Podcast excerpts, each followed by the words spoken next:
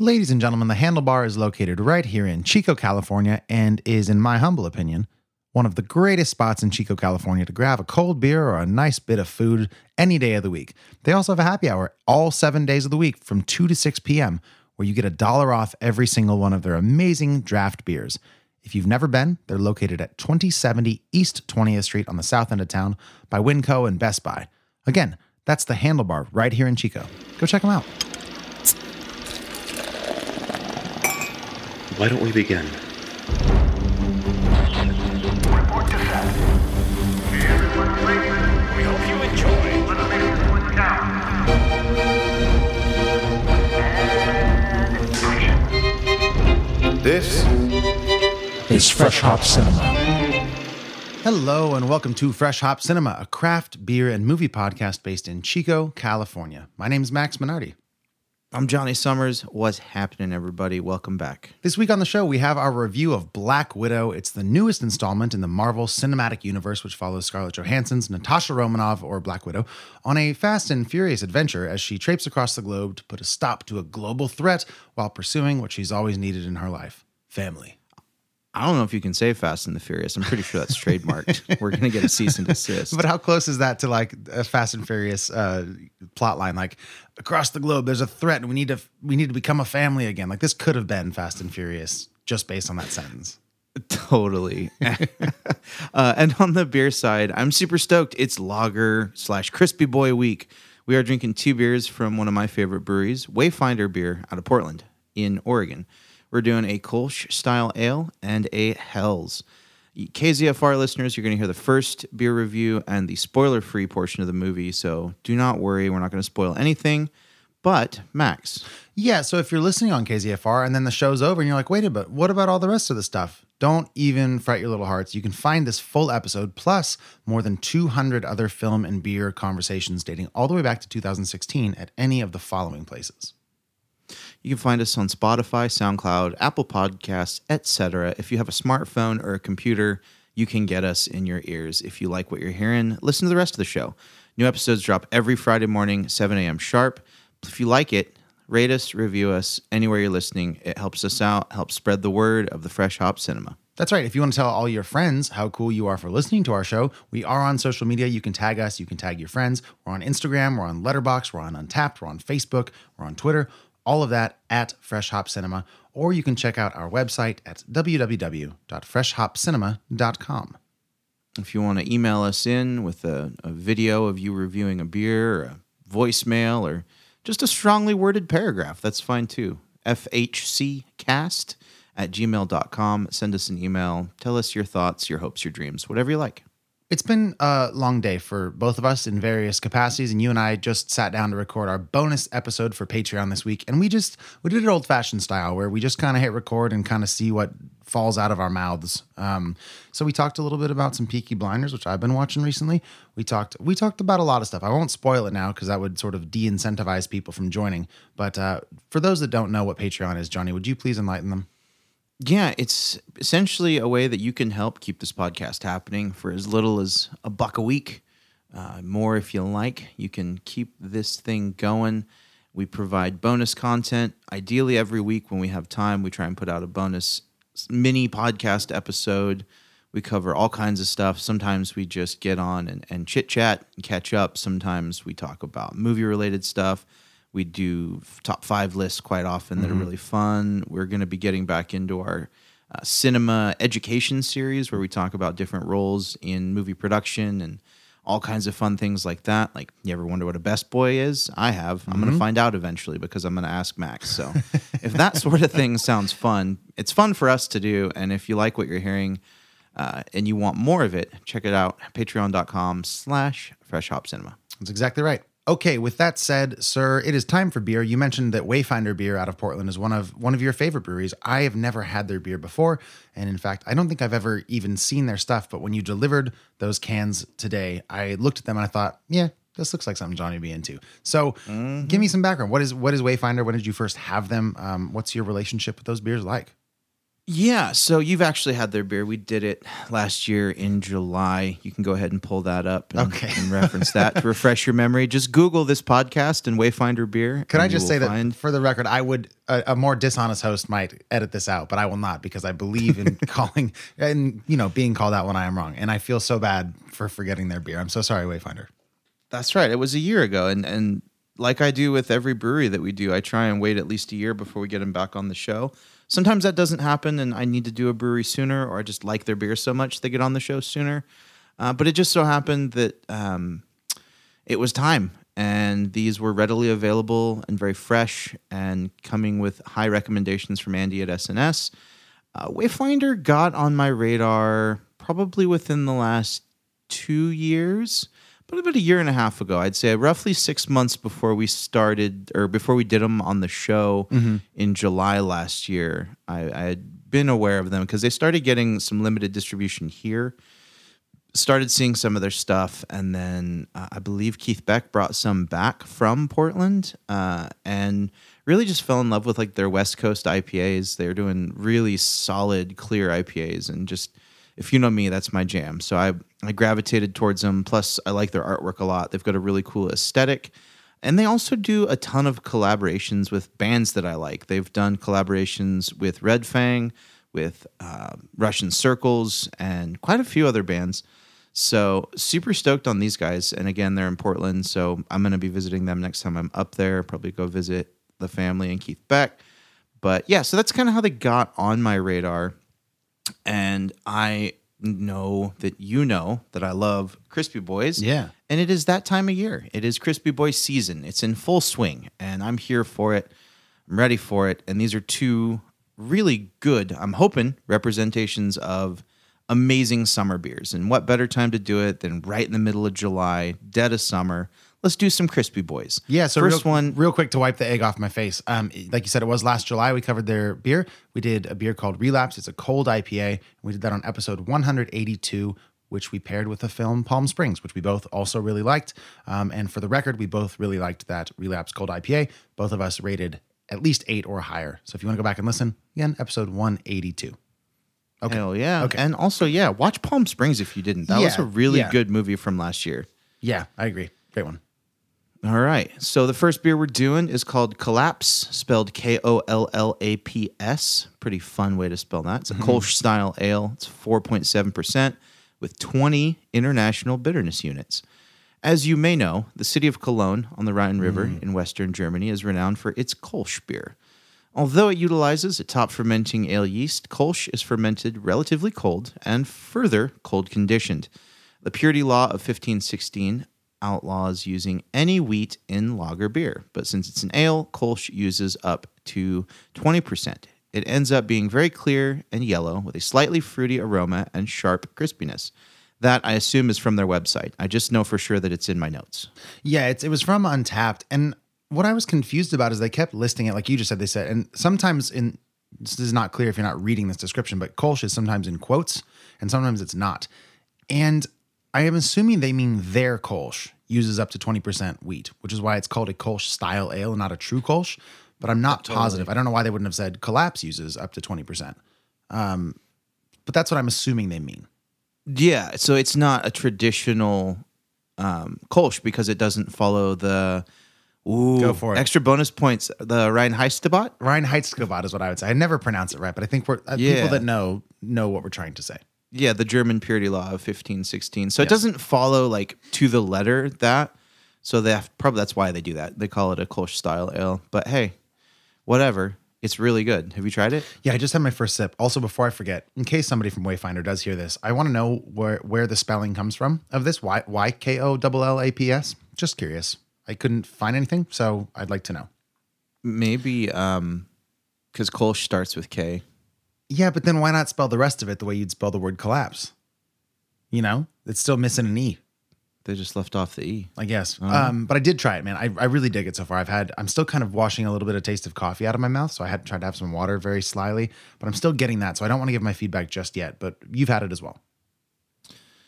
I have. It's really good. It's super like gentle uh, on the palate. It's really really light. I mean, it's it's a Kolsch. If you've had a lot of Kolsch's, you'll know what you're kind of in for when you pick up this style. And this is this is right there with the best of them. This is light, fluffy, crushable, just a little tiny dash of sweet, but nice and dry, nice and juicy, like mouth watering, not juicy, but like that crispy, juicy, like just makes you want to keep drinking it. This is a massively crushable beer, highly quaffable, some would say. Some would. I, I would say that as well, man. It, it's really light. Yeah, there's something.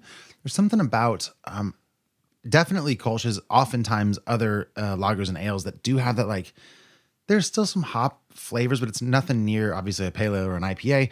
And the malt is there too, but it's it's this very like delicate sort of pillowy experience in general. And I man, I'm a, I'm a sucker for it. What do you think it is? Like 95 out today, 99 somewhere in there. I think 99, 97 is the high today. It's, yeah, a it's cooled off. yeah, it's That's it's much cooler than it has been. Um, this is great, man. I, if, if it were like it were last week at like 112 out, I'd be worried if I had this outside, it would warm up too fast. Um, it's Right. kind of weather we're in, but I think for today, this is just perfect. It's so good. Yeah, this is easy drinking summer beer at its finest. I I would say, like if you're gonna reach for something, this is what it should be on a day like today. Yeah, can't say it enough. Super great hot weather beer. It's well made, and I think this was canned in Ma- May. I I'm not- believe it was May. Yeah, okay, sure. Let me see on the can. It says five twenty four. Nice. Okay. Yeah, I wonder what it would be like a little bit fresher. That's only, I mean, that's only only two months, but still. Yeah, and I mean it was probably transported cold, and I know it's been you know nice and cold where it was sold. So, Yeah.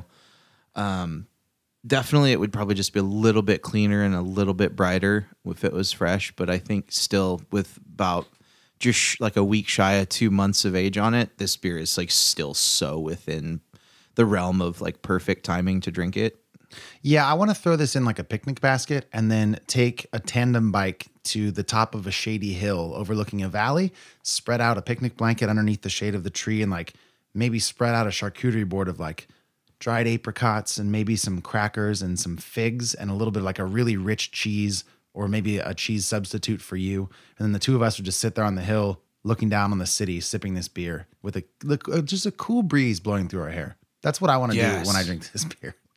And we'll call it a charcuterie. Nice. Oh, okay, I like that. That's nice.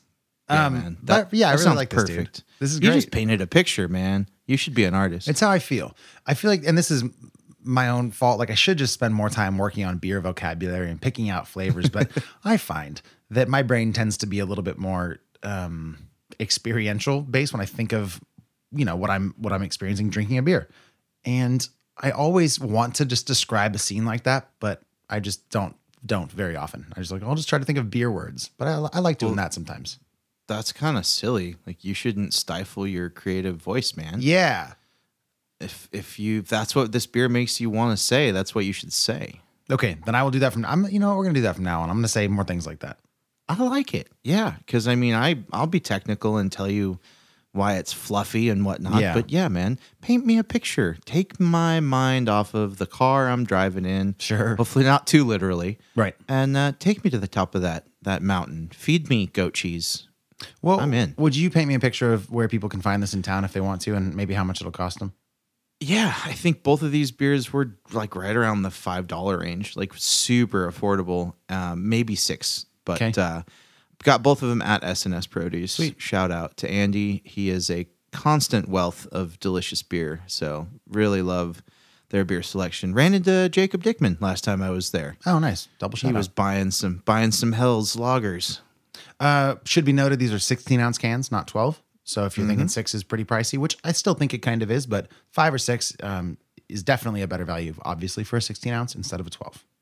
Yeah, it's cheaper than driving to Portland and get it. Definitely. And uh, I'd pay six bucks for a pint of this in a bar all day, every day. For sure. Um, that said, if it showed up in Chico in a bar, it would probably cost you like eight or nine. Maybe not nine. That's insane. But eight, eight probably. Depends on the bar. Doesn't it? Yeah, exactly. Um, let's Yeah, let's, let's rate it, dude. Yeah, I like it. It's perfect summer beer. Mm-hmm. It's I want to sit in the river with this and just sit in the sunshine. Yeah, this is like a eight seven. Mm. Mm-hmm. This is tremendous. This is yeah, world class. One of the better Kolsch's I've ever had. which is funny because it's not technically a Kolsch. Maybe maybe those folks in fifteen sixteen were being a little bit snooty, you know? But Maybe. the fact they call it the purity law, I get it, but like, get off your high horse, you guys. It's beer, you know? Yeah. Also, like, not the best look for like Germans to be passing purity laws. Just saying. Sure, sure. Maybe, yeah, yep. Um, I'm going with a nine, dude. I think it's really good. I would drink this again. I'm stoked that this is the beer kicking off the show. I feel even more embarrassed that I forgot that we drank Wayfinder a year ago because I was really jazzed, but I liked this one, uh, at least as numbers go, slightly more than I liked um, the cold IPA from last year. Nice. That's very cool, man. That's huge, huge score from both of us. This is some something. I mean, very rarely do beers both both of us get over like an eight five. That's Yeah. This is a real special beer. This is one that I think is going to be well suited to any summer adventuring, and uh, if you like it, you should get your hands on it. Yeah. You got anything else on this beer? I think I'm good, man. I definitely am going to drink the whole pint. That's all I'm going to say. So, anything from you? No, I feel good about it. All right. So you're listening to Fresh Hop Cinema. You get a chance to try Kollaps. We want to know what you think. Please reach out. Let us know. Any of our social medias or fhccast at gmail.com or find us on Apple Podcasts where you can listen to our second beer review. In the meantime, here's a trailer for this week's movie, Black Widow. Before I was an Avenger, I made mistakes. And a lot of enemies.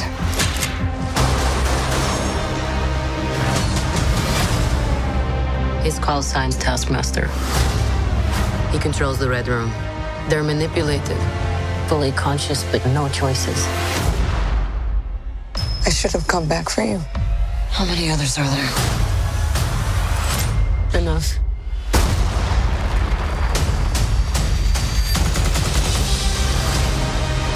We have to go back to where it all started. So they never do that to anyone again. We're a family. We fight with you. You won't win. I've always found it best not to look into the past. Okay, you got a plan, or shall I just stay duck and cover? My plan was to drive us away. Well, your plan sucks.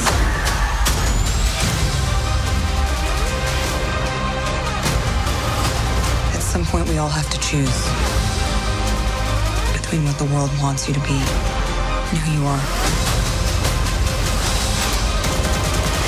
I made my choice. I'm done running.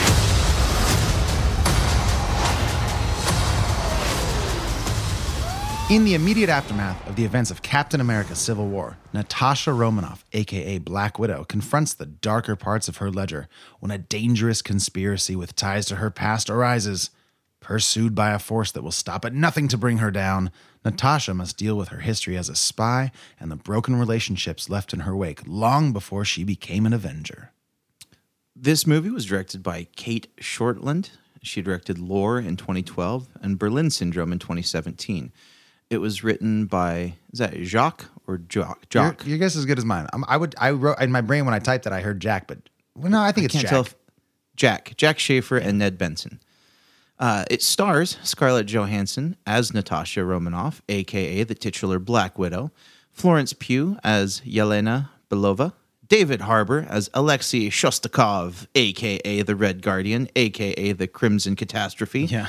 Rachel Weisz as Melina Vostokoff, Vostokoff, Ray Winstone as Dreykov. It was released on July 9th of this year, and it is on Disney Plus to watch behind a paywall as well as in theaters, obviously behind a paywall of a ticket.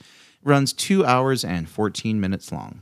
Yeah, I think we should unpack some of those characters that you listed very briefly. Um, Florence Pugh, who we both love, by the way, I swear to you, there's a Midsummer nod in the beginning of this movie. Uh, we can talk about that later. But Florence Pugh, like you said, plays Yelena Belova. She was Natasha's sort of sister growing up, but these people are all spies. David Harbour plays her father, kind of, and Rachel Weisz is the mother, but they're all sort of undercover in Ohio working for the Russian government as sort of sleeper cells for this project that we don't know much about. And then Ray Winstone, like you said, as Dreykov, is is this evil rich guy who is sort of in charge of what they call the Red Room, which is this Russian uh, network that you know takes little girls from their parents and then sort of brainwashes them into becoming we- lethal weapons, basically. Yeah. Crazy super spy assassins. Yeah, and, and I don't know how much time we need to spend tying this into the greater MCU. I think some table dressing should be made here. So, like I said in the intro, it's the immediate aftermath of Captain America Civil War. That is when the Sokovia Accords have happened because there was the bombing of the embassy and like the King of Wakanda has died. And now Natasha is on the run. Uh, Captain America's kind of off doing his thing. So that's kind of where this picks up. And there's plenty of like Marvel nuggets in here to make sure that we know that we are still watching something in the MCU. They definitely don't want us to forget that. Um, so getting going in this conversation, sir, I kind of want to know, like, there's. I remember when I saw the, the the first Spider-Man movie that came out after the events of Endgame, where Tony Stark is dead. Like that movie was so bloated with like Tony Starkness, and it's just like Tony's dead. It's so sad. Everything's sad. Avengers, Avengers, but they were trying to make it its own thing. And I kind of want to know, and we can talk about the timeline with which this film was released uh, because of the COVID thing. It was supposed to come out a long time ago, but did it feel like a standalone movie to you, or could it stand on its own, or do you think it's if you don't see if you if you have to see the rest of the Marvel stuff first?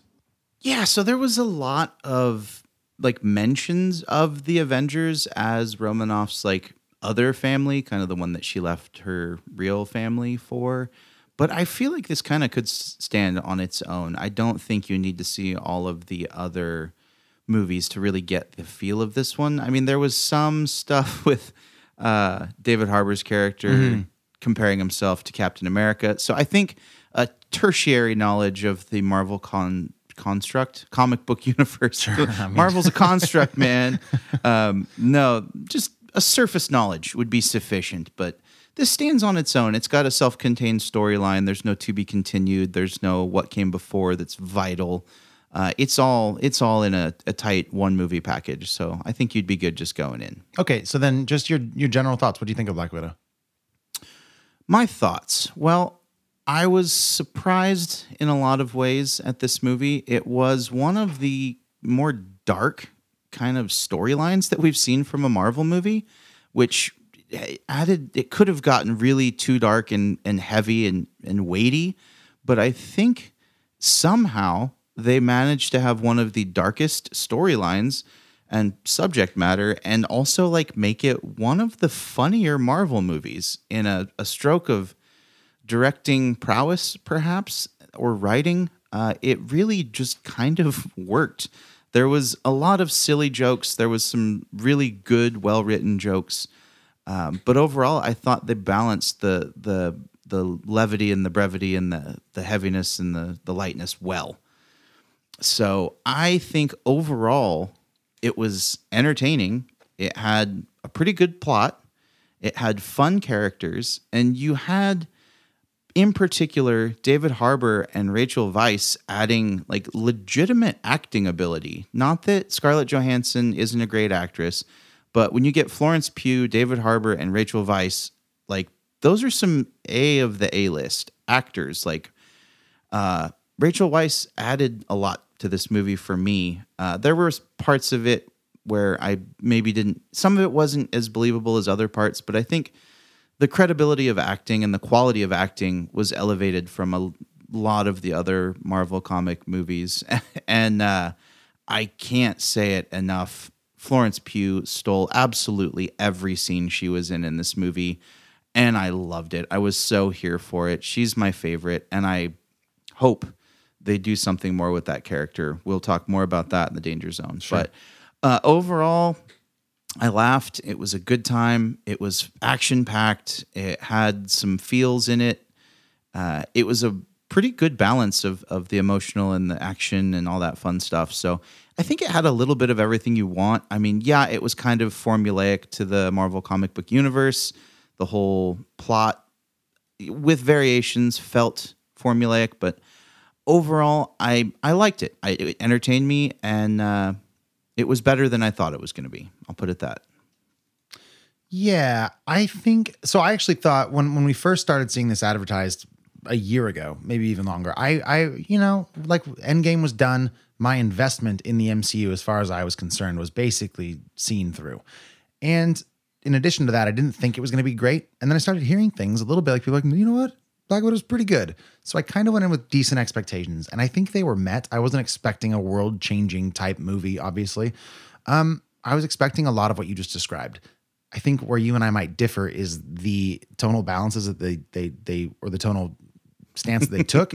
Like Yeah. because like you're saying, there is this it's this really there's a lot of weight to this plot. Like it is very dark. It's about this secret Russian organization that steals children and kills a lot of them, and and turns the other ones into basically uh, little super soldiers that have to go commit assassinations all over the globe. That's very dark. Um, Super dark. montage in the beginning set to uh, a Nirvana song that really digs in its heels for like this is what we're doing. And then there's this theme of family, but you do have David Harbour, who is comedically very good whenever he wants to be. And even Florence Pugh is that way. And, and Rachel Weisz can be funny. And obviously, Scarlett Johansson has some good humor chops also. And it's just, I had a hard time sort of deciding how I wanted to feel during it. Cause like there are some really funny moments, but then immediately, almost immediately, it's just like, okay, now we're back to this really intense stuff. And to some extent, I was feeling like it needed to pick a lane. Um, I agree with you. Florence Pugh destroys everything that she's in. She's like, yeah, this is, I'm just doing my thing. She really, I love, she just did this little thing where every time she wasn't actually mid fight, everything had some like, like real tired, like she would grunt when she would like get up and like moving a body, like, "Oh, okay. And she was like making fun of Scarlett Johansson for like her superhero poses. Like that sort of self awareness is very funny to me.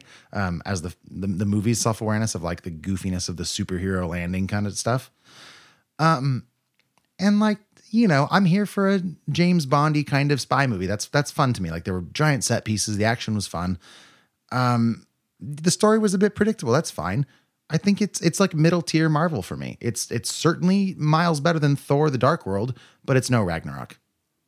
Yeah, So, absolutely. you know, I'm medium on it. It was fun. It was I went to see it at um, 11 a.m. on a Wednesday, and I had my little pretzel bites that I dipped in nacho cheese, and there were two people six rows behind me and one person a couple rows in front. Nobody spoke. It was a lovely, hot middle of July sort of movie experience. It was great. Not the movie, but the experience. we're right on. Yeah, the one thing I was curious about was like whether or not I would be able to invest because kind of like you said, Marvel's been I don't know if played out's the right word, but kind of it feels like that to me a little bit. Like we've been there, we've done it, we've seen it. Like what is this movie going to bring that's new to the table? You know, and there there was definitely some new characters that were introduced and a little bit of newness. Um, but you know, knowing what we know about Black Widow in the events of Avengers Endgame, Right. That like this was definitely Black Widow's send off. So yeah, I was curious if I was going to be able to get into it, and I I did, and I was pleased that I did. I was skeptical because I wasn't super jazzed to see this at first. yeah. Um, but but once we got into it and started enjoying it, yeah, if you just you know keep your expectations low and kind of just like we've talked about the last few weeks, just go into a movie like with your expectations at zero and Yeah. see what happens and just let the movie happen to you. I think it it did a good job entertaining me, and that's really all I can ask out of any Marvel movie. Yeah, totally. T- to your point, like the stakes are a little bit different because because again, it's like we know what happens with this character's storyline, um, which sort of does deflate what otherwise might have been really intense moments. Like there's a there's something blowing up, and we're supposed to, I guess, in some sense, feel like, what if she gets hurt or dies? And we're like, well, she's not gonna. We know that. Um, I think there's okay stakes around sort of the other characters in in her vicinity most of the time. Like I don't know what's happening to them, so maybe Um, pacing wise, I mean, it's a two hour and 15 minute movie, which is not a surprise for a Marvel film, obviously, but like there's some, there's some portions that drag a bit. There's a particular scene, uh, or, or longer than a scene, many scenes on a, on a farm. I'll just say that. And like that, that's also where I get most of my tonal issues is like in that sort of nebulous of time that takes place there. Um, but yeah, like you're saying, overall, fine. Like keep your expectations close to zero and see where the movie takes you and go from there. Yeah, exactly. And I think I liked where it took me. Well, that's great news. I want to know uh, how that liking where it takes you translates out of 10. Yeah, for me, this movie out of ten, it's like a seven two. 7.2 for Black Widow. For me, yeah, it's, I think it's a six. It's like totally, totally fine Marvel. I have got no real cinematic complaints. So six is fine. 7.2. Um, for you, you got anything else on Black Widow or should we get a move on? I think I'm there, man.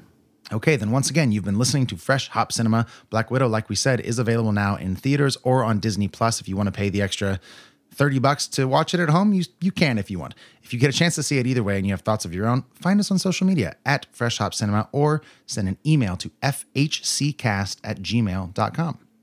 Or head over to the old website, freshhopcinema.com, for full film reviews, beer reviews, and podcast episodes going all the way back to 2016. To our listeners on KZFR, full length version of today's conversation will be available tomorrow morning, 7 a.m., wherever you listen to podcasts. And to all of our podcast listeners, We'll be right back to talk spoilers for Black Widow in the Danger Zone. Danger zone. Danger zone. Danger zone. Danger zone. Danger zone. Danger zone. Welcome to the Danger Zone. It's the part of I don't like how nasally I say that every time. I get so excited. Welcome to the Danger Zone. Wel- welcome to the Danger Zone, everybody. Welcome to the danger zone. That's the part of the show where we spoil this film like we've all just seen it, um, or at the very least, we're not concerned if you haven't seen it. So we might set the scene if the scene needs setting, but for for the most part, we're going to talk about Black Widow uh, as if we've all seen it. So, Johnny, where do you want to pick up? I don't know really how much we have to say. How do, how do you feel about sort of the, the grand scheme of how everything plays out with with Dreykov and, and all the Black Widows across the globe?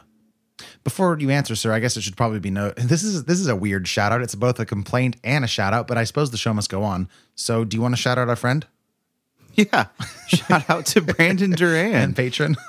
and patron. Yeah, he's outside of my house right now doing his profession. yeah, you should specify uh, because you never know yeah. what that could mean. That's true. Yeah, he owns his own landscaping company, and I am a client. A patron, Uh, if you will. I'm his patron. We we support each other. We just throw money at each other back and forth Yeah. forever.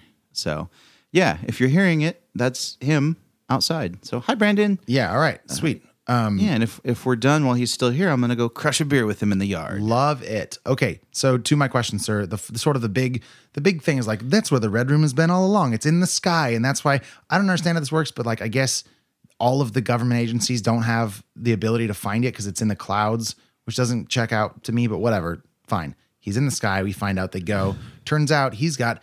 Dreykov does Black Widows across the globe, and he can sway the tides of humanity with the click of a button. Whatever, and then and they can't hit him because he smells good. right. So whatever. Those, those are all the rules. How do you feel about how it all played out? You know, it was definitely a suspension of disbelief has to happen to buy that that giant fortress that's like the size of a city is just floating around in the atmosphere Yeah. and controlling all the governments. But you know, it's a Marvel movie, whatever. You know, you kind of have to just say whatever. Uh, I thought the the mid air fight scene could have gone way longer, mm-hmm. but it was really cool. I was super here for that. I was I, um, I don't get why. So like you're talking about the very final one where they're like falling to the ground, yeah. Yeah. Then like there's like these three henchmen, like the, the whole thing's exploding at this point. There's like these three henchmen that are getting destroyed in the air, and there's for some reason their main goal is like still try to shoot at these people falling in a plane. It's like how much are you guys getting paid? that That's your thing. Like you don't even have parachutes. Isn't it? You're just like I'm gonna shoot them, and then you're dead. Why why do this, dumb henchman? What's wrong with you? Yep. Trying to go down in a blaze of glory. Um, thoughts on Ray Maybe Winstone? they're maybe they're mind controlled too. I was just thinking that they probably are. But uh, by, by Ray Winstone's character, Dreykov, what do you think of, of that casting choice? He was an excellent casting choice, dude. He was so yucky. Yeah. Yeah. He was so gross, just the way he talked to everyone and like got in everyone's personal space. It was so like just icky, like gross man. Yeah. Do you know him from anything besides The Departed? No, maybe. I don't know that I do. I think like it's him. He's like, I think he plays um like Mr. French or Frenchy or something. I think it's Frenchy in that movie. And he's great at that. He's great at being like sort of a, a slippery kind of skis ball. So sure, it works in here. Definitely. Yeah. Um, yeah, he's got one of those faces. I feel like I've seen him in other stuff, but it doesn't really come to mind. So cannot confirm or deny any other roles I know him from. He's done a lot of TV work. Okay, that makes sense. But yeah, I like that scene. Um, I I just love Florence Pugh. I at one point I leaned over to Shalina and said, "So she can do whatever she wants, Yeah, pretty much across the board, right? Like she's like, I'm going to take this role in a superhero movie and be amazing and be way better than Scarlett Johansson. And I wish the whole movie was about her. Yeah, which is not to say Scarlett Johansson's bad. She's very good at this. But then you have No, she like, was Florence great. Pugh comes in. It's like it's it's like some next level. She's great.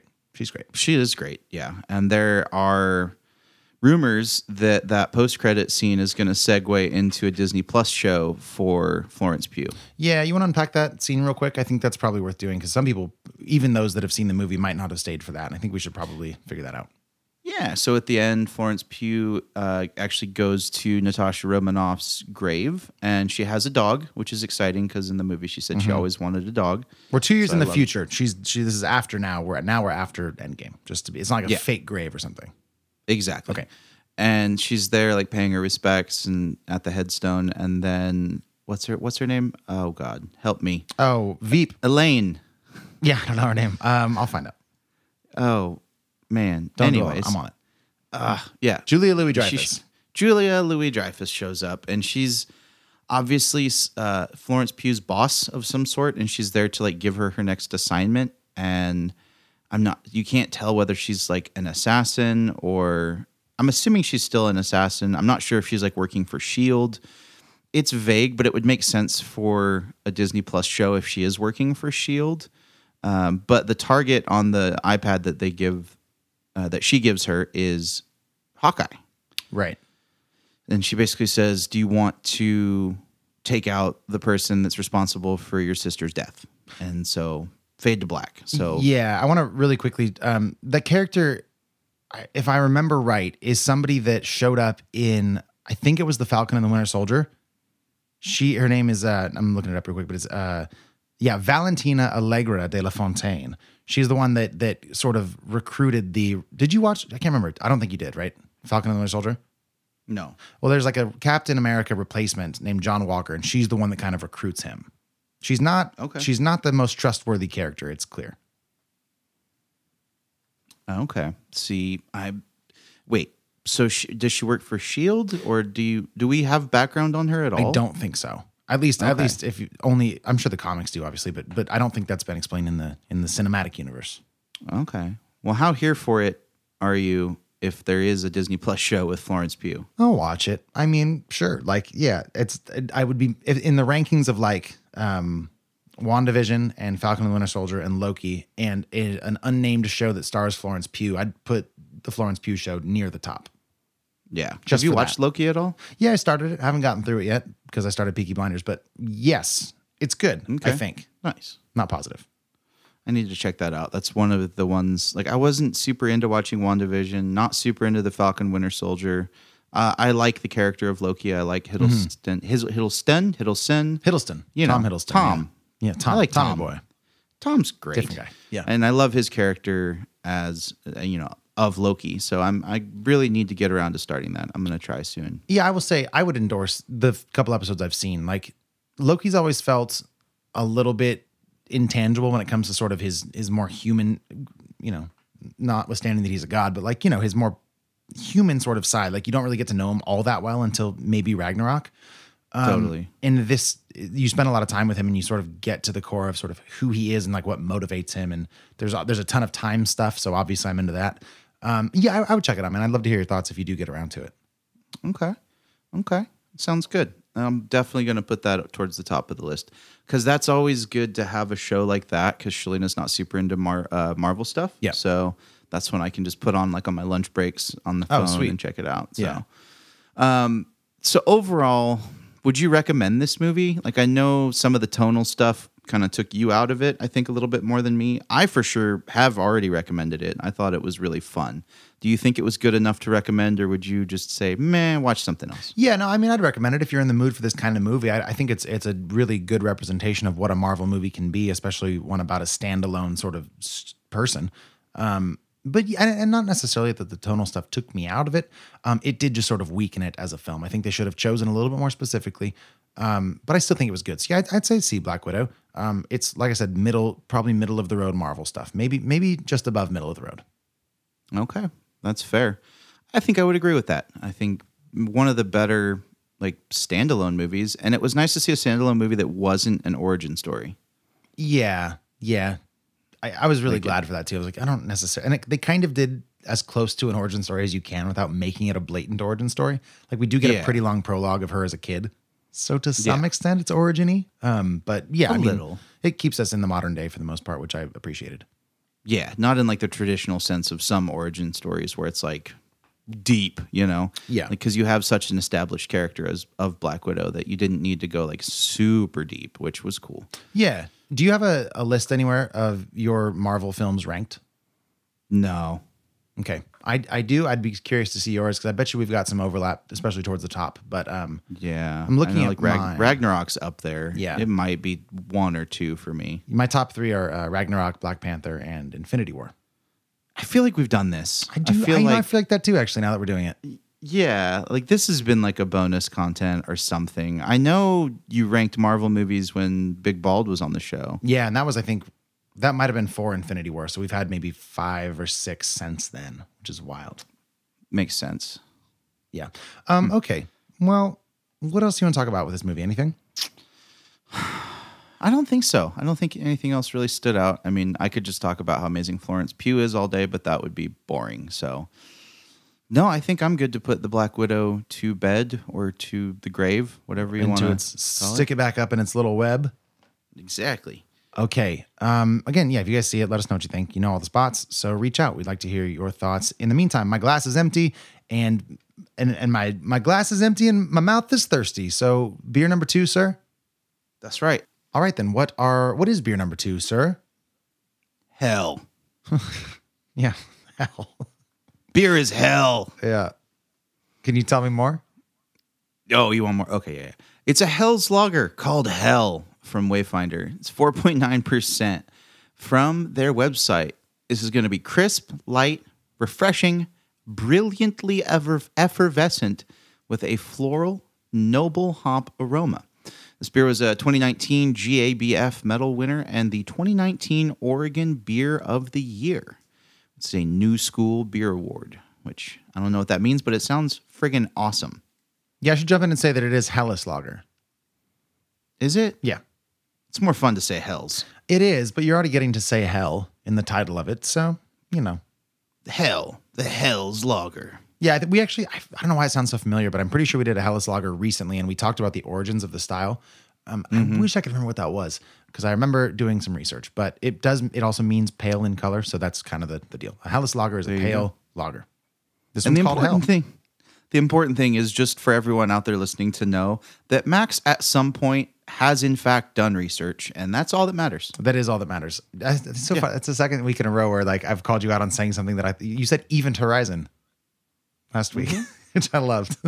Uh, I stand by that. I, yeah, I know. We, we hashed it out. Go listen to that episode. That was a good episode, by the way. I stand by it. It's Event Horizon. Event Horizon, and this is Hella Hella beer. Maybe it's just hell. It's just hell. It's just hell, man. There's no E. Describe the can, sir. Ooh, so you've got like a chrome can with black, like gothic lettering with like a uh, like a black work skull with like a dragon wing. There's a sword. There's a like a su- sun, not sundial, a sand, An hourglass. What is what hourglass? A sand dial. A sand dial. Yeah, yeah, sure. you know, that looks like it's on fire. Like really clean, cool artwork. Like super metal, very edgy, like just eye catching. It's shiny, it looks evil. Like just sitting at my desk here, these two cans are some of like the sharpest, cleanest cans next to each other. Like their color Yeah. scheme Yeah. kind of even vibes. They're all like this like pale yellow with like black work and silver. It's really nice, man. They've got a great aesthetic theme uh, going, or just an aesthetic, which is a Sure. theme. I really like You the know. gold tops. I didn't even realize that the tops were gold. That's radical. Yeah, underappreciated. Like I said, I think it's cool. Yeah. One thing that I really appreciate about this brewery, if you look on the back of their cans, they specify what kind of glass you should drink this beer out of. There's Yeah. five different glass styles, and they put a big check mark on the one that's appropriate for the style. And I think that's absolutely radical. Do you think it's radical enough that you actually are doing it? Uh, I'm drinking this uh, out of my customary mason jar. Uh, You got to stop that. That's not on anybody's recommended list. Why are you doing that? You have so many. You have like the most tasting glasses of anybody I've ever met in my life. You literally have like shelves full of them, and you're Mm-hmm. going mason jar. Yeah, Why? I like it. Okay, why? It just feels good in my hand. It's got a nice wide mouth, so you can smell as much as possible. Uh, like, cause I like getting a full nose on the aroma. I like getting my nose into the glass when I drink a pretty much anything hoppy, or even like especially light beers too. It's just nice to have something you can get your nose all the way into. So I feel like it makes it taste better. I like the way it feels in my hand. I like the weight of it, uh, and I think beer tastes better when you're drinking out of a vessel that you enjoy. Yeah. Also, to your defense, which I'm not sure why I'm jumping to it, but but out of these five glass options on the can, the one that is selected is which looks almost like a mug. It's like one of those like a short, chubby stein almost. Is the closest one to a mason jar. Mm-hmm. All right. All right. Just wondering. I'm also not. I'm using a tulip glass, but that's just because I grabbed hmm. it. Didn't know the recommendation was on the can. Yeah, that's fair. It's not. I've never seen that before. So big ups to Wayfinder for doing that. That's really cool. Yeah. Uh, because I know a lot of people maybe don't know that or maybe don't put thought into what they drink out of, which is fine. I mean, as long as you're drinking good beer, like a normal pint glass is probably going to be okay. But there's obviously like levels to everything, just like you can amplify the experience. So it's really Yeah. fun that they they provide that little tidbit of beer knowledge in like a super not douchey way. Like it's very discreetly placed on the can. Like I noticed it after I poured the second beer. So it's Yeah. it's not in your face at all, but it's uh it's fun. It's a little little peppering in of beer knowledge. I dig that. We'd all agree though, get it out of the can. Whatever your craft beer you are drinking, just get it out of get it out of that can first. Put it in a glass. You know? Absolutely. It's, it's your first time trying it more than anything. Like I'll I'll I'll drink any number of Sierra Nevada beers or any beers that I've had regularly that I love, but like maybe I'm taking somewhere for an activity. Like you can drink that out of the glass. But like a brand new beer, if you're tasting a beer and you just want to taste it, like get it out of there. You know?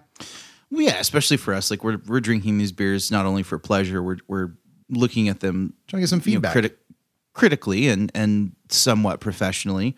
So it's important for us to get you know the wide the widest possible spectrum of aromas and flavors. And uh, as you and I know, smell is a huge factor in taste. So it's it's important to be able to get a big nose full. Yeah. Um, speaking of which, have you have you gotten one yet? I have. I think we both just started drinking it. Is that right? Yeah. Yeah. Okay. Uh-huh. Um, Yeah. You first. man, it's crisp. Whew. Eh, This effer brilliantly effervescent is uh, spot on. Excuse me. Spot on. You're right. So spot on. so effervescent. It's coming back out. So it's so burpy, and I poured it in a glass with a bunch of head. Like, man, it is so crispy and like ref. Oh, I'm. I'm using these words and I'm realizing they're just on the description and it's embarrassing. I know. I was gonna so- say like you got to give me a little more than that. I'm not gonna nitpick, but like you just keep saying crispy and effervescent, which is true, but also yeah, they told us that. No, you get this subtle backbone of hops uh, in a way that it's present, but it's not adding body. Like a lot of of lagers and like German style beers made in America have a, a tendency to f- make you feel like they're gonna bog you down, like get heavy. Uh, even if they're not heavy in your mouth, like they have a feeling of heaviness that goes with them after drinking one or 2 uh, a couple breweries for me stand out that don't have that, that really just pull off like the lager lightness. That is Enegren Yep. And also like Wayfinder now. Those are two breweries just on the West Coast that are absolutely crushing light beer and making it crushable. Yeah, this is it's like I said, just enough hoppiness, but it's still so light. I mean, this is this is a craft lager. This is an elevated backyard barbecue beer. Barbecue beer. BB BBQB. The BBQB. Sure. Man, absolutely. That's that's what this is. They've taken that and they've pushed it to the next level. They've made it craft. They've introduced a hop profile, but you don't get any added heaviness. It has the lightness of like dare I say, like a Bud Light or something that you would drink when it's 112 and you're Yeah. at a barbecue and there's nothing else there. It has that lightness and that relaxing drinkability. Easily, easily drink this outside and not feel bogged down. Uh, like they should make this and, and sell it in a 30 pack because I would buy it. For sure. Yeah, I was gonna say it reminds you of yeah, like a, a, a macro lager, but tastes way better. Yeah, yeah, yeah. Um, yeah, man, I like it quite a bit. I've had now several drinks and smells and and looks and all that jazz. There's a sweetness uh, on the nose that, if I may be so bold, uh, calling back to what I've done earlier now, um, it, it's reminiscent almost of like like a like a fresh loaf of sourdough bread drizzled with just the littlest bit of honey. And you're just like you're scraping the plate with the crust and you're getting like it's almost like a mm. warm sourdough and you've got this honey that's kind of just adding this this like really sort of sweet and almost oversweet but not quite. And there's also like some strawberry vibes going on. You got the honey on the nose maybe even some dandelions. It makes you feel like a warm summer breeze kind of. And I'm with you on the effervescence. Like it's to me, it's less carbonated than the first beer, and, and it, it almost makes me think of like when you pour a Coca Cola right into an ice filled glass, and there's that little, there's that right on the top layer. If you put like right when you bring it up to your mouth, it's kind of like little, little tiny little bugs jumping into your mouth. Yeah, not just the tickling the nose. But yeah, you got those little like prickly um, carbonation bomb that kind of hits your lip right before you drink. It's like that kind of activity and that that type of enthusiasm in the carbonation in this beer. You know what I mean? Why is it spicy? It's really good, man. Like this is the really nice. It's a little on the sweet side. I think I would prefer something closer to that Kolsch style ale if I had to pick between the two. Again, this is 0.2 percent ABV stronger, so so base effectively nothing, um, unless you're drinking hundred, which I assume that would add up. But um, Yeah. for the the same level of alcohol, I think I prefer the first one. Um, but this is also really good, and it feels somehow even more summery in a way. Yeah, definitely it does. It has a familiar familiar drinkability. So I'm saying I was trying to encapsulate that earlier when I was saying like it's just got that comfortable flavor. Like this feels very safe. It feels Yeah. It but not in like a cop out. This beer is like safe. You know what I mean? It's like no, it's like safe and warm and cozy. Like this is this beer is like a, a pair of your favorite summer shorts that fit perfect. The length just fits your body just right. Like it's just they fit like a pair of gloves. there's that scene in The Dark Knight Rises that Alfred has talked about that one day he'll see Bruce Wayne sitting across from him in a cafe and they'll look at each other and not say anything, but they will just see that they are safe. And he gets to see that Bruce Wayne is finally doing well and doesn't have to be Batman. There's that sense of security and familiarity that bringing this beer to one's mouth evokes. We might have to quit the show. That's the best sentence you've ever said about a beer. Can I? This is, this is never going to happen. We'll forget about this the moment we stop recording, but I think we should make an effort to tie in the experiences of drinking beer to a film. Well, yeah. I mean, if you're gonna like get experiential with beers, like to uh, correlate them with scenes in movies that breed familiar s- and similar emotions. Yeah, like, feelings, I think that's a Yeah. good. That's a good. That's a good move. We should do that. Yeah. that feels Yeah. marketable to me. We should definitely talk about it a lot on the podcast On air, before for we sure. do it. Yeah, absolutely. hey, that's how we roll. We're just Yeah, yeah. regular guys drinking beer and having fun. Yeah, yeah. This is good, man. I dig this beer quite a bit. Me too. Um, Man, well, what these beers are just they're fun to drink. This- Yeah. these beers are just fun. Like I loved the first one. I drank the whole can. I'm halfway through this one. They're just pleasant. They're very enjoyable. Um, two highly recommended beers. Uh, I agree. I think I like the first one a little bit better. Okay. that sweetness would get to me. I would rather have two cans of Kollaps than two cans of Hell, Mm-hmm. but um, not gonna not crush Hell. You know. right? So yeah, they're both really good, but I think I'm gonna have to rate Hell just lower slightly than Kollaps. Now, is it is it just a one to one comparison, or are you saying there are things objectively that you don't like in Hell? Uh, I mean, objectively, I think the thing that's really the the thing I like the least about this beer is that sweetness. Yep, same. Uh, I would like more dryness, and but lagers sometimes are a little sweet. They can be. It's not out of pocket, so I can't fault it too much. But when I just had a, a Kolsch style ale that really hit all the nails on the head, it's hard for me not to do a one versus one comparison. Um, objectively, if this beer was a bit drier and a little bit less sweet, I probably would like it more than Kollaps. But either way, I love them both. They're both really good. I mean, this is an eight six. Yeah, I, I do think uh, eight six. That's the first time you said that. Sorry. Yes, very good rating. Um, I think that the sweetness is par for the course of the Helles Lager, so I'm not going to hold that against it stylistically, but I am going to hold it against it personally, um, because I'm right there with you. Like, like you know, I just prefer something like you're saying, a little bit drier and a little bit uh, cleaner of a finish with with less of that sort of that honey taste. Is really, especially as it's warming up a little bit, definitely becoming front and center. Oh, what was uh oh god. I was just watching Tropic Thunder and in Ben Stiller's intro. You know how they all have like movie Yeah, yeah, trailers yeah, to like Tugg Speedman or whatever. Tugg Speedman. Like Yeah. one of his was like, what was the movie? It was like Hell Free, or like called- Inferno it's- it- no, it's called Scorched. Um, oh man, Scorcher. yeah, Scorcher. That's what it is. Scorcher. Yeah, and one of them was like Scorcher 2. Uh-huh. This time it's personal. That's what he made me think of. Yeah. You're like I am gonna hold it against this beer personally. Did you did you get all the way through Tropic Thunder? Did you like put it on and watch the whole thing? Yeah, that's actually part of my uh, hot and bothered. Oh, sweet. Yeah, I you know I watched that a lot in high school, and then I threw it on. Um, well, I guess we'll talk about it when we get there. For me, Yeah. Hell, the Helles Lager is a seven. I think it's very good. Um, if given the choice, and again, it's hard, like you were saying, not to compare them directly because we've drank them both today from the same brewery. So I would I would gravitate towards the first one. I think this is very good. Um, and I'm going to finish mine as well. So seven for me, 8.6 for you. That's Hell uh, from Wayfinder beer out of Portland.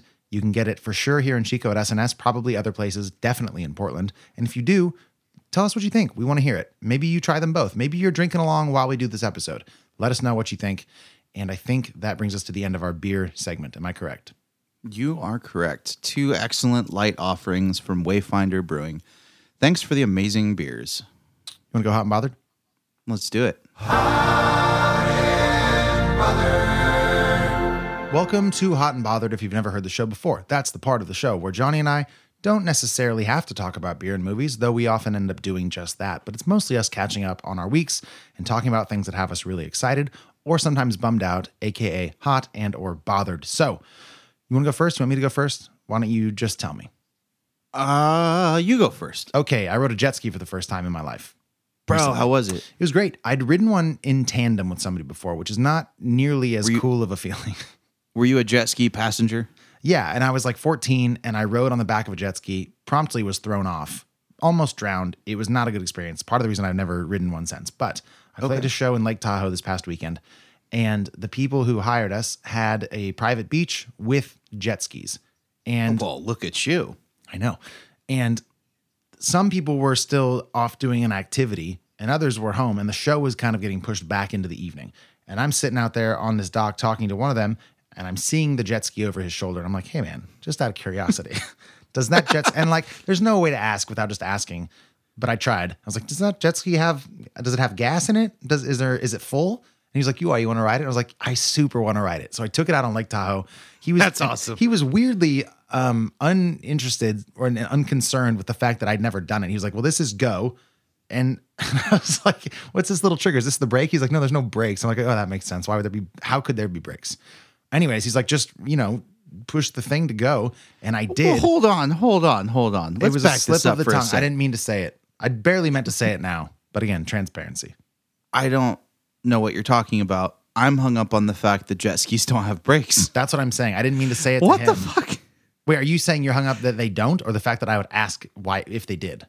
I didn't know that they don't have brakes. They don't have wheels. Like there's nothing for there's nothing for a brake pad to. Why don't they have a, a front jet that pushes it the other Well, way to you slow can it down? you can throw the jet ski in reverse, but a jet ski, as I have learned, is so um it's all thrust. Like almost the moment you let off the throttle, it like water creates so much drag. It it's it stops within just like ten brrr. seconds, maybe less. Whoa. Um, and it was kind of a choppy day on the lake. So like I was overconfident. I don't know, I don't know what I was thinking, but like I was going, I was jumping. Like I was Yes. catching major. I got the thing going like 45 miles an hour. And like Sick. I was doing the thing where I would like extend my knees and like bend them so I would time it with like hitting the water. And one time I extended my knees to to to uh, you know adjust for the jump, and then I was in the air for way longer than I thought. And I was like, am I gonna hit? Eventually, am I gonna get back down? And I finally hit. Am I flying? It was great. Jet skis are awesome. Everybody That's should ride jet skis all the time. I've never ridden a jet ski. You I thought they had do it. brakes. No, it's, Yeah. so did I. It was I'm so stupid because no, like, what are you gonna brake on? There's nothing. To, Yeah. yeah, Like you just Um, let off the throttle and turn real hard. You'll stop. yeah. So I played the show that night, and then the next morning I was up by like six fifteen because that's I don't know. We stayed there. They they put us up, which was so thoughtful. Um, but you never sleep well if you're not in your own bed, kind of thing. Um, Yeah. So and like I didn't want to put them out by like using somebody's shower. So like, well, I'll just jump in the lake, and then I did. It was great, and then lo and behold, that jet ski was still sitting there from the day before. I was like, maybe I'll take this jet ski out again. You're like, now I'm I was just gonna take a spin. Yeah, like six fifteen jet skiing again. I'm like, it was it was lovely. That's awesome. I just picture you at 6:15 in the morning with like a sunrise just glistening with It was- the Tahoe mist. I felt like James fucking Bond. It was so cool. I feel like every actor who's ever played James Bond rolled into one hairy man on Lake Tahoe. It was awesome. That's really cool, man. That's like the best hot ever. It was good. So let me. I should have saved it for last. I've also Yep. been watching Peaky Blinders, which is a show on Netflix that you can watch. Anybody can do it. You don't need any training. You can just put it on. I recommend it. We talked about it on Patreon. So either watch Peaky Blinders or join Patreon, possibly both. Uh, and then yeah, you should do both. Yeah, and then very lastly, I'm tomorrow. So this will be if you're listening to this episode the day it drops. Uh, yesterday, I will have gone to Reno to play a weekend at the Peppermill with a band. It'll be super fun.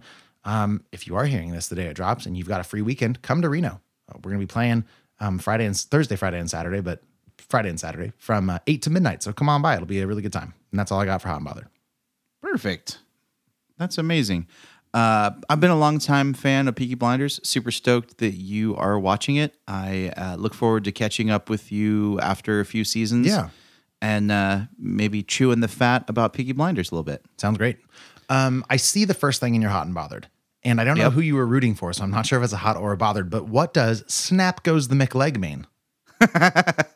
Well, if I was an ESPN writer, that would have been the title of my article for my coverage of the final, well, what we thought was the Right. final fight in the trilogy of Dustin Poirier versus Conor McGregor. Um, yeah, snap goes the McLeg. Uh, Conor McGregor, upon deep diving by me, lots of video watching and rewinding and, and looking at some articles, apparently, from what I can tell, and I agree with the theories and the video, he snapped his leg on, cracked his leg, I should say, on Dustin Poirier's elbow, and then roughly 15 seconds later, went to stand on it. It started moving around a little bit, and then took a bad step, and eventually just snapped. And uh, eventually, he was just standing directly on his tibia, which was pretty cool. So yeah, that was like the big thing I did for this last weekend. Got the fights, uh, had a big party, just me and Shalina. It was dope, and enjoyed that whole pay per view. But that was kind of the the highlight. I really, I'm a McGregor fan in the past, but Yep. like honestly, I'm kind of getting tired of his shit.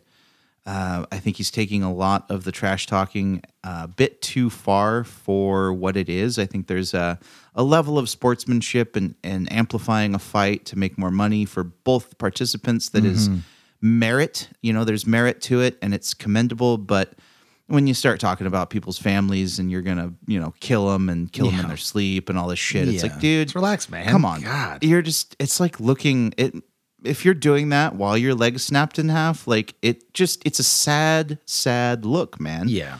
And uh, it really just kind of bums me out. So uh, I was really happy for Dustin Poirier. Uh, it was kind of a bummer of a way for the card to end, but it was a good card overall, front to back. So I wasn't mad at all. But uh, yeah, crazy thing. That was like the craziest thing that happened in my entertainment world this last weekend Even crazier than classic comedies. Even crazier. But Boom. that is what that is what I've been watching. I it started July Fourth weekend where I had uh, a whole weekend off. I was down. I was dealing with a sinus infection that I should have been medicating, but I wasn't. Was just feeling like crap, wondering why I couldn't get off the couch. Yeah. all Fourth of July weekend. It's been like the last two weeks. Um, but that was a time period as well where Shalina was rearranging the house, and I was on strict instructions to not involve myself. Yeah. Um, so in doing so, it led me to just start browsing through all the streaming services and just putting things on. Uh, so in the last week, I've watched Super Troopers, Dodgeball, Tropic Thunder, and one more. I can't remember which one, but those ones for sure. Yeah. Uh, oh, and Waiting. I rewatched Waiting What's that? uh, the movie about the wait staff with Ryan Reynolds and a bunch of other people, All right. Where they they all work in the restaurant, and it's all like uh, it's just straight up just comedy about life working in a restaurant. It's like a chain restaurant, like an Applebee's, Gotcha. but it's amazing to watch. And some of those movies have so much nostalgia and rewatchability. They just remind me of like why I love movies in the first place. But Yeah. then, good God, some of them don't hold up. Like, you could not make, I don't know, 80% of the jokes in Dodgeball today. Which Like- you got any examples? oh dude i mean it, there was just like so much homophobia and racist shit in it it's just like wow it was shocking looking back like you think back to that movie as just being a classic from high school or Right, whatever right.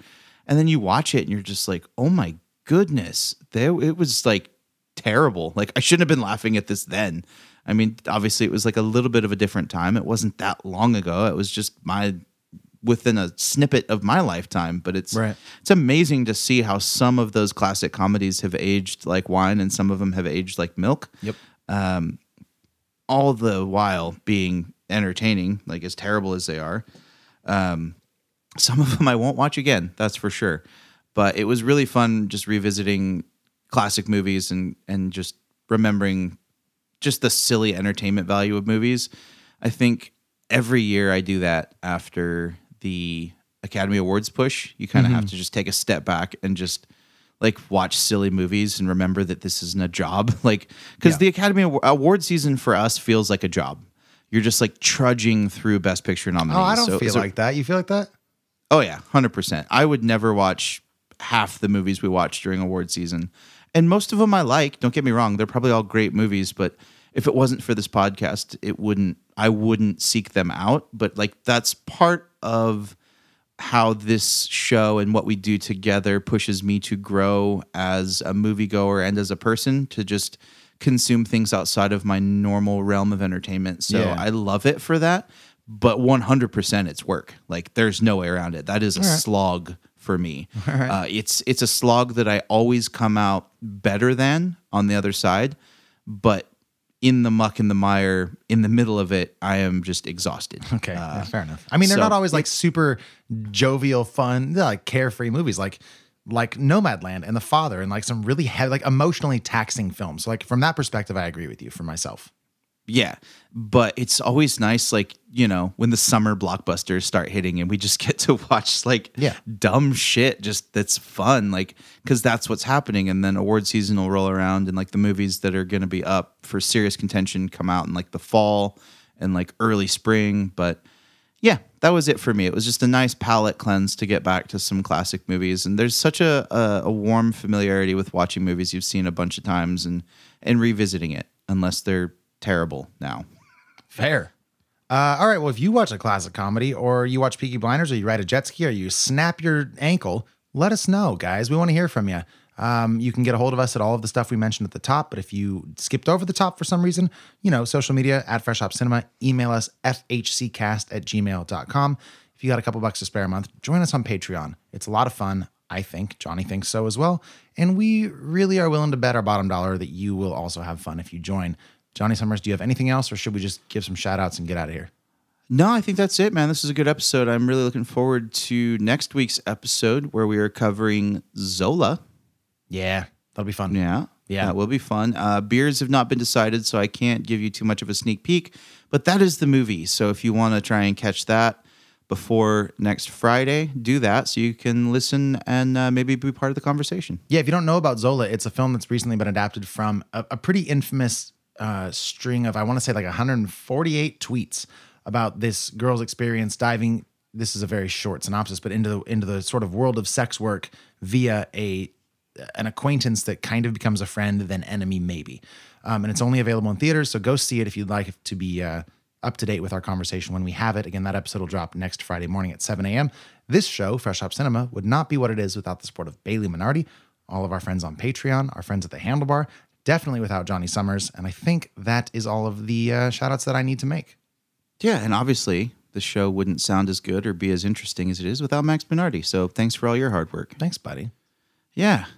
In that, we finish. So, guys, remember drink good beer, watch hopefully good movies, and uh, most importantly, always be good to each other. We love you, and we will see you next week.